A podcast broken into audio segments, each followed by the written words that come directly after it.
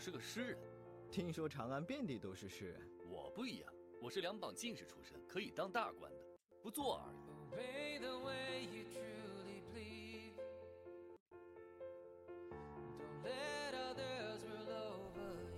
在历史上，二十七岁那年，白居易是高中的进士。那时的科举取士分明经与进士两科，明经比较简单，死记硬背背默古诗词就可以。可是进士的，则还需要考实测什么的，特别难考，所以也就有了“三十老民科，五十少进士”一说。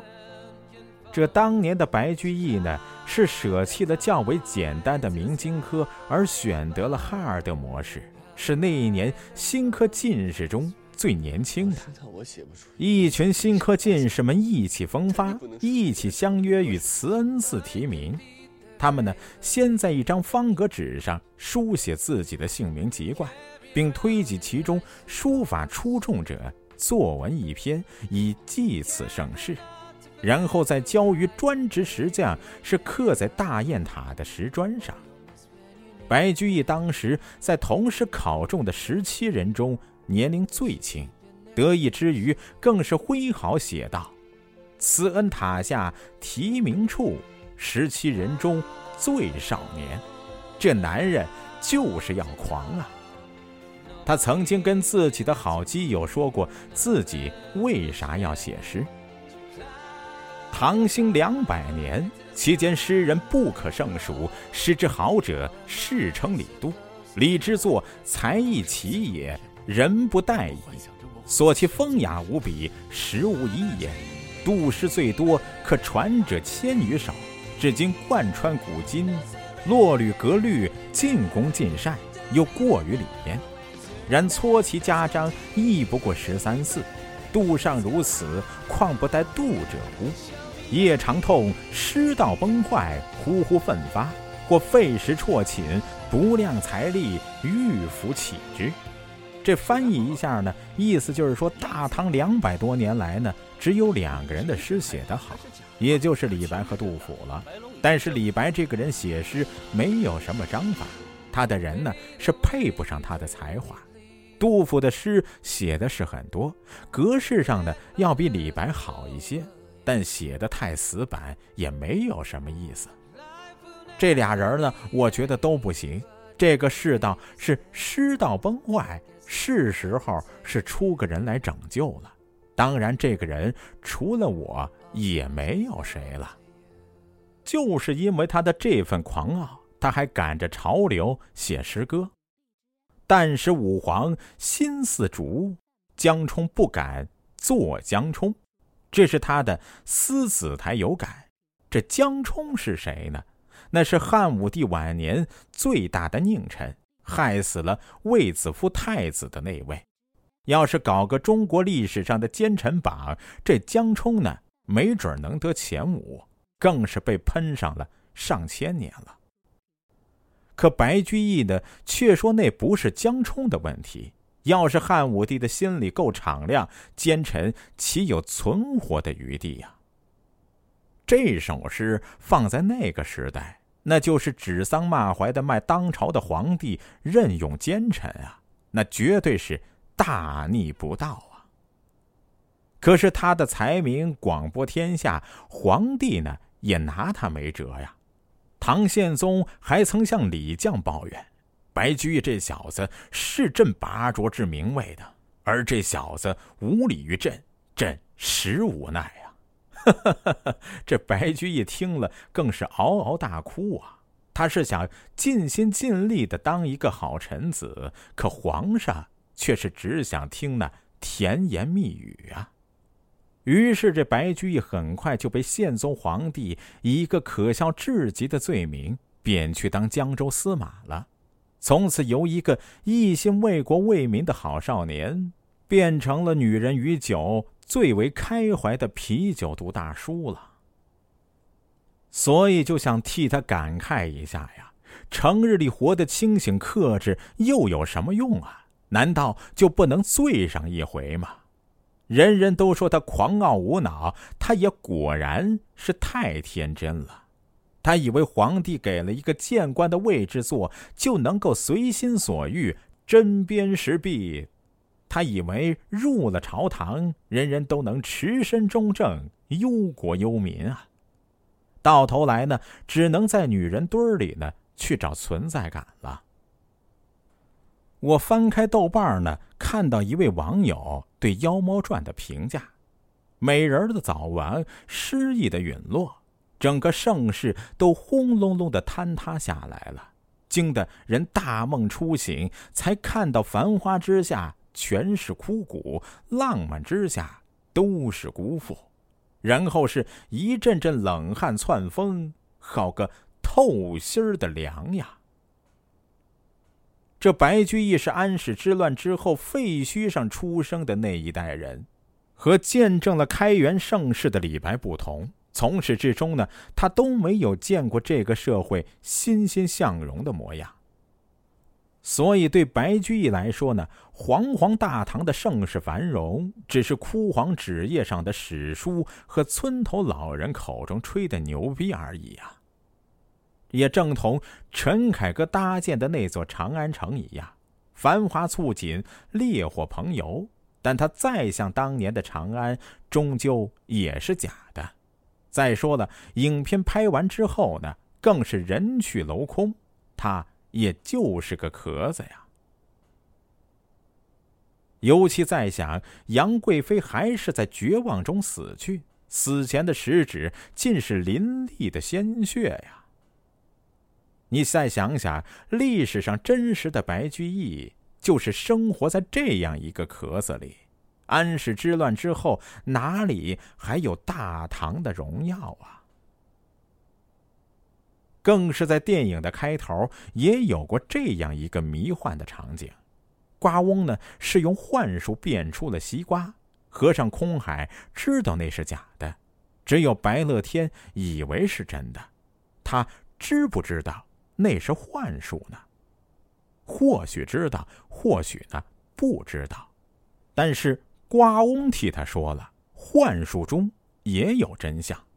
瓜翁知道空海没有种树，送他西瓜，途中这西瓜变成了鱼头。空海说还不扔掉。白居易正在扔掉之时，这鱼头呢，却又变成了半块烂瓜。这瓜也好，鱼也好，反正都是假象。可是这白乐天却事事当真。很显然，陈凯歌想在电影里呢塑造一个天真豁朗的少年白居易，所以说呢，这就是导演眼中的 A 面。在历史之上，公元八四三年左右，白居易的诗集是流传到了日本，被称为《白氏文集》。当时还在世的白居易呢，是赫然的成为日本人眼中的活神仙、活菩萨。那本《白氏文集》甚至成为了嵯峨天皇日夜藏在枕头底下的宝贝。若知道自己成了天皇的枕边人，怕是他要哭笑不得吧？因为在日本眼中的盛唐气象，不是李白的“千金散尽还复来”，而是白居易的“晚来天欲雪，能饮一杯无”。这大唐的诗人中呢，李白是最天真的那一个，杜甫呢是最不肯天真的一个，所以呢是一个成仙，一个成圣啊。而这位白乐天呢，却是介于这两者之间的，他更像是一个凡人。或许呢，这也正是他的名声没有那两位叫得响的原因吧。但他呢，又与一般的凡人不同。因为他的眼睛可真毒啊，瞥一眼就看穿了大唐盛世这场虚无的假象。你瞧，长安的雪下得有多美。诗人们呢，都在讲这场雪应是天仙狂醉，乱把白云揉碎。可白居易却说，下了雪，冻死了多少河边骨啊！他还想着卖炭翁，可怜身上衣正单，心忧炭贱怨天寒啊！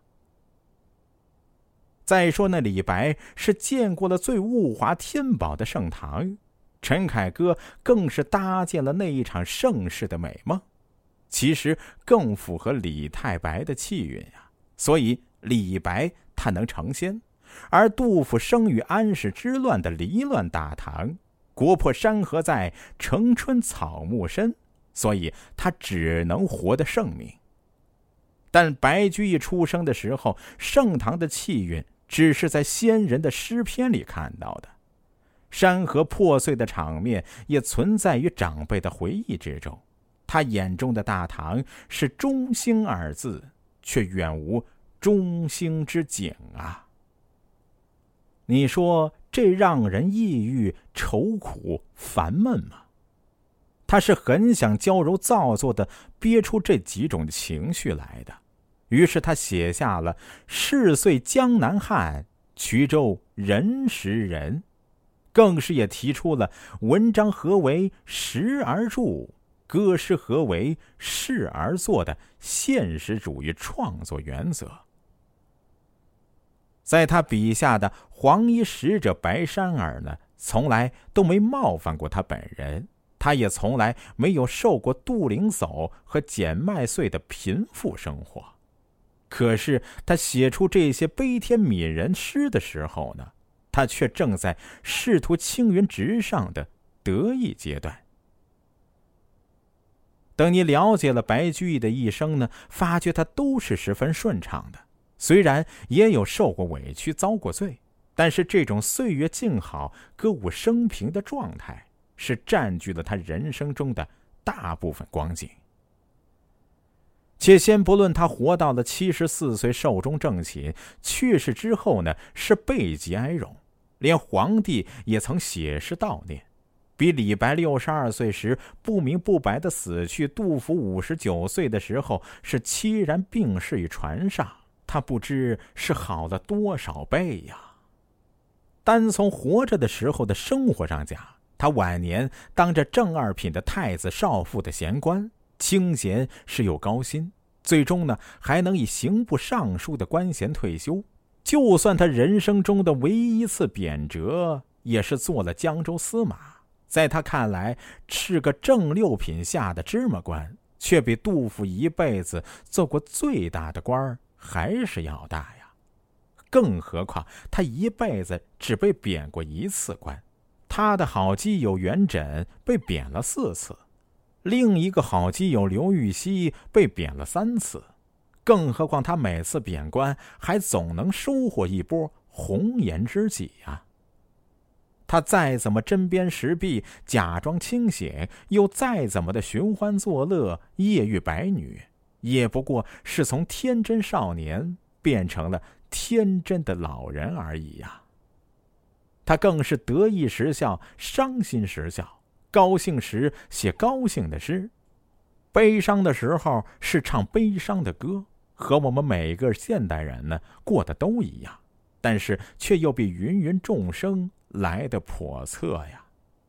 他更是没法成仙，也没法成圣，只好成魔，所谓的失魔是也。好了，今天的诗词故事就讲到这里，咱们下期再见，记得要关注海洋哦。我知道我写不出云想衣裳花想容，我可以一辈子活在李白的阴影里，但你不能说我的《长恨歌》是假。其实要说起假，我也是个冒名顶替的家伙。你不是和尚，我是说我只是个普通的沙门。我师父才是最好的驱邪师，他身体病弱，才让我顶替他来到大唐。来，是为了求法。可可以，私は。那圆寂了。